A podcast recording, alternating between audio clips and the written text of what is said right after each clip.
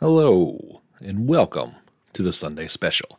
This is our 40th Sunday Special episode and a soundtrack for you guys to listen to.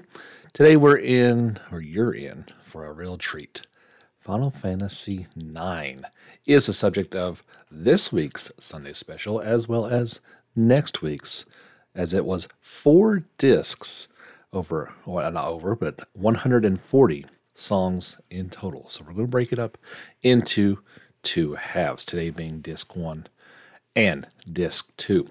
Final Fantasy IX came out in the year 2000, developed by Square for the PlayStation 1 consoles. Obviously, the ninth game in the series.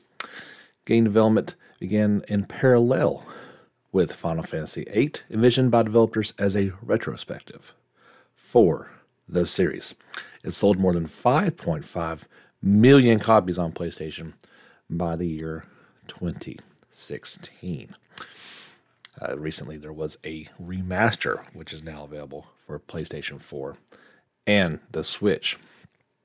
The music in the game was developed by the legendary Nobuo Uematsu, his last uh, in the main line to develop exclusively by his hand.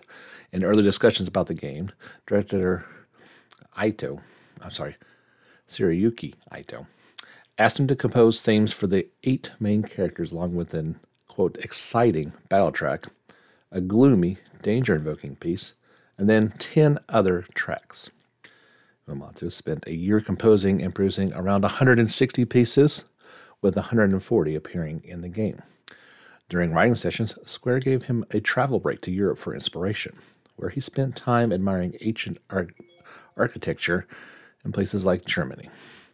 Uematsu cited medieval music as a significant influence on the score for the game. He aimed for a simple and warm atmosphere and incorporated uncommon elements like the kazoo and the dulcimer. So sit back and relax. Discs 1 and 2 of Final Fantasy IX coming to you here on the JRPG Report Sunday Special.